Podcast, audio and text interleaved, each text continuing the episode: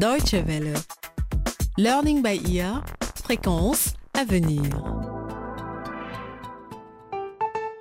Bonjour et bienvenue. Voici un nouvel épisode de notre série Learning by Ear consacrée au respect des minorités en Afrique. Aujourd'hui, nous nous intéressons à un problème complexe, celui de la xénophobie en Afrique du Sud. On définit la xénophobie comme une peur irrationnelle des autres et des étrangers. Ce sentiment hostile existe partout dans le monde et pas seulement en Afrique du Sud. Mais il y a quelques années, la pointe sud du continent a été le théâtre de violentes attaques contre des étrangers qui ont pris une tournure très brutale. Aujourd'hui, la vie des immigrés en Afrique du Sud est encore malheureusement très difficile, voire même dangereuse, surtout pour les ressortissants africains. Mais il existe également des initiatives visant à prévenir la violence et elles sont parfois couronnées de succès.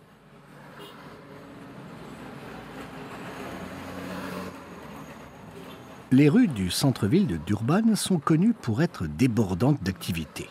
Les taxis klaxonnent pour attirer de nouveaux clients, les gens traversent la rue à plusieurs, les trottoirs sont peuplés de petits stands où des femmes vendent des fruits et légumes, des cartes de téléphone ou encore des récipients en plastique. Pour un œil étranger, Marie ne se distingue pas du reste de la foule. Elle pousse son bébé dans un landau, ses cheveux sont soigneusement tressés, elle porte un t-shirt rose et une longue jupe blanche. Mais Marie, qui a 36 ans, est une réfugiée de la République démocratique du Congo. Elle explique que les locaux savent tout de suite qu'elle est étrangère et qu'ils lui font comprendre qu'elle n'est pas la bienvenue. We are living here in South Africa by the grace of God because I, we know these people don't love us. Nous vivons ici en Afrique du Sud par la grâce de Dieu, parce que nous savons que ces gens ne nous aiment pas. Ils vous disent toujours Hey, Makwere Kwere. Si vous allez au marché et que vous ne parlez pas leur langue, c'est un problème. Ils parlent leur langue et quand vous ne comprenez pas, ils disent Hamba Makwere Kwere. Ils vous chassent. Hey, hamba makwerekwere. Makwerekwere est un mot Sesotho utilisé par les Sud-Africains pour intimider et insulter les étrangers, en particulier les immigrés africains. Il désigne celui qui ne maîtrise pas la langue autochtone. Ce terme revêt cependant une connotation violente depuis 2008, année marquée par une flambée d'attaques xénophobes dans les townships, les quartiers pauvres où les Noirs étaient contraints de vivre pendant l'apartheid. Dans tout le pays, des immigrés ont été battus à mort et brûlés. D'autres ont été blessés, leurs échoppes ont été pillées et leurs maisons détruites. La situation a été certes particulièrement extrême en 2008, mais la xénophobie n'était pas un phénomène nouveau. Et ces agressions continuent aujourd'hui dans les quartiers pauvres des villes et en périphérie, comme le souligne Barouti Amissi.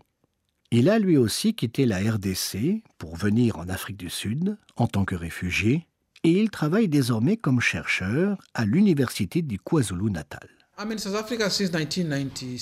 Je vis en Afrique du Sud depuis 1997. Nous avons été témoins de nombreux cas de xénophobie. J'ai vu des gens se faire poignarder uniquement parce qu'ils ne parlaient pas les dialectes locaux. Dans l'ouest du Cap, des gens ont été assassinés puis découpés en morceaux. Cela montre jusqu'où leur colère les pousse. Et c'était avant 2008. Évidemment, tous les Sud-Africains ne haïssent pas les étrangers. Beaucoup d'entre eux les ont soutenus quand la violence était à son comble, tandis que d'autres, comme le jeune réalisateur Jamil Koubeka, ont commencé à s'élever publiquement contre la xénophobie en 2008. À cette époque, j'avais vraiment honte d'être sud-africain. Je me disais, oh mon Dieu, pas un autre nom. Comment une chose pareille peut-elle arriver? C'est impossible à comprendre. Nous, les Sud-Africains, nous nous étions réfugiés dans d'autres pays pendant l'apartheid. Et maintenant, nous sommes si intolérants envers les autres. C'était un problème majeur pour moi.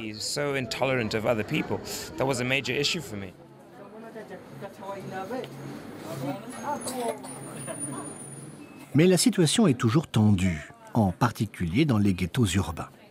Les immigrants africains et les réfugiés qui sont venus en Afrique du Sud en espérant avoir une vie meilleure continuent de se faire attaquer. La concurrence pour obtenir des emplois et des logements engendre la violence dans les quartiers les plus pauvres. Ces trois Sud-Africains exprime ce que pensent beaucoup de gens. Nous avons un problème avec ces étrangers. Ils n'encouragent pas l'économie sud-africaine. Ils prennent ce qu'ils ont à prendre et repartent. Les gens sont très en colère. Ils peuvent aller jusqu'à tuer pour obtenir un logement. Nous ne voulons pas d'eux ici. L'Afrique du Sud est réservée aux Sud-Africains. Elle est à nous. La liberté est à nous. Ironie du sort, c'est la liberté qui attire les autres Africains venus de pays plus pauvres et en proie à des conflits. Les estimations du nombre total d'immigrants en Afrique du Sud, légaux et illégaux, varient entre 3 et 7 millions. Des dizaines de milliers d'entre eux qui ont fui leur domicile lors des attaques xénophobes en 2008 vivent toujours dans des églises ou dans d'autres refuges. Ils ont trop peur de retourner dans les townships. Marie, son époux et leurs cinq enfants vivent dans l'une de ces tours situées dans le centre de Durban. Le loyer est plus élevé que leurs revenus, mais au moins ils se sentent plus en sécurité.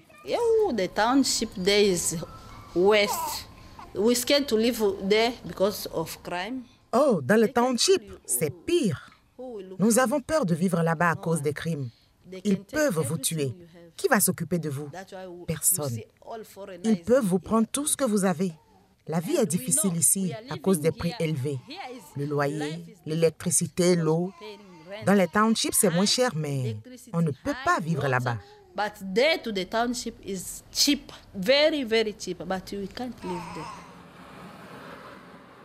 Mais même ici, en ville, la xénophobie est quotidienne. Les immigrés venus d'autres pays africains ne font pas forcément l'objet d'attaques physiques, mais ils sont injuriés, discriminés, exploités et maltraités.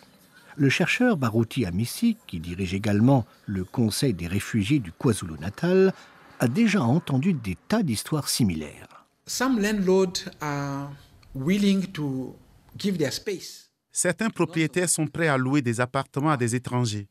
Pourquoi Parce qu'ils ne vont pas se plaindre en cas de problème et parce qu'il pourra les menacer facilement.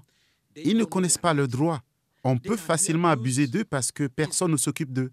Parce que si j'appelle la police maintenant, elle ne viendra pas avant demain à cause de mon accent. Je peux vous faire une liste des différentes formes que prend la xénophobie ici. Vous n'en reviendrez pas.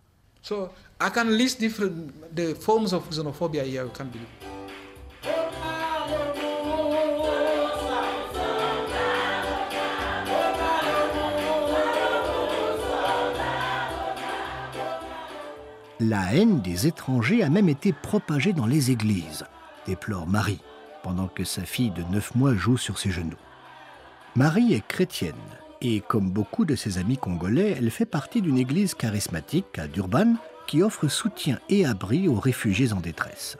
Elle a été choquée quand elle a entendu un pasteur sud-africain prêcher la parole de la xénophobie. Imagine is a pastor. He know we are there, but he was explaining. He said, "No, we are tired." Imaginez, c'est un pasteur. Il sait que nous sommes là, mais il dit nous en avons marre des étrangers. Ils doivent retourner dans leur pays. Ils volent notre travail. Ils volent nos filles pour qu'elles deviennent leurs femmes. Il dit ça en public.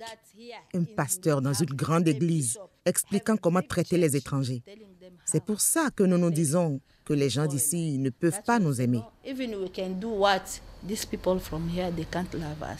Barouti Amissi a étudié les causes de cette hostilité générale envers les étrangers et il a trouvé un certain nombre de réponses. Le taux de chômage est élevé. Les Sud-Africains accusent les migrants de leur voler leurs emplois en offrant leurs services pour de bas salaires. La concurrence est rude dans le commerce de détail. Les étrangers qui possèdent des échoppes sont régulièrement victimes de violences xénophobes. Le manque de logement dans les quartiers pauvres conduit lui aussi à des conflits. Et, en dépit de la législation sud-africaine, les gens dans la rue ne font pas la différence entre les réfugiés et les migrants économiques. Si vous ne faites pas la différence entre ceux qui sont venus ici à la recherche d'un emploi et ceux qui sont venus ici parce que leur vie est menacée, l'interprétation la plus simple, c'est que ces gens sont venus pour prendre nos emplois. On pense qu'ils sont venus pour voler nos femmes, prendre nos emplois et répandre les maladies et le crime.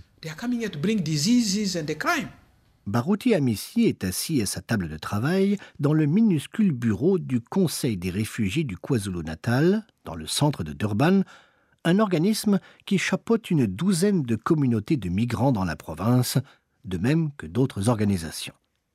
En plus d'un soutien quotidien aux réfugiés, les bénévoles tentent d'organiser des ateliers dans les quartiers pauvres, en ville et en banlieue.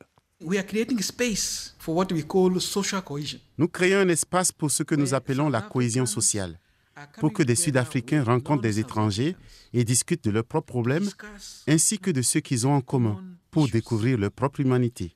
Parce que lors de ces discussions, les gens se rendent compte qu'ils souffrent tous et qu'au lieu de se battre, ils devraient s'entraider.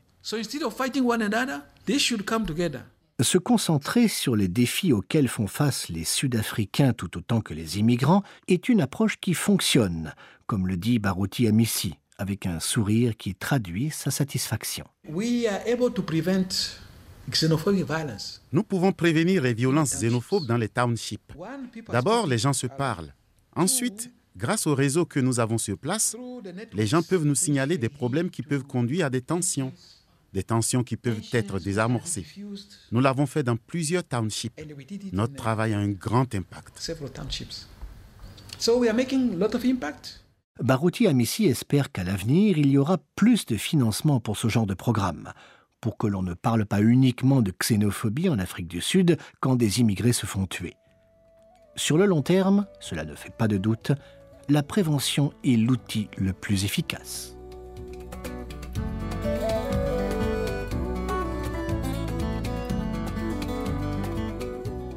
Voilà, c'était un épisode de la série Learning by Ear consacré à la discrimination des migrants en Afrique du Sud. Un reportage signé Léonie March. Si vous voulez en savoir plus, retrouvez cet épisode ainsi que les autres séries de Learning by Ear sur notre site internet dw.de/lbe. Merci de votre attention et ne manquez pas notre prochain épisode. Au revoir, à très bientôt.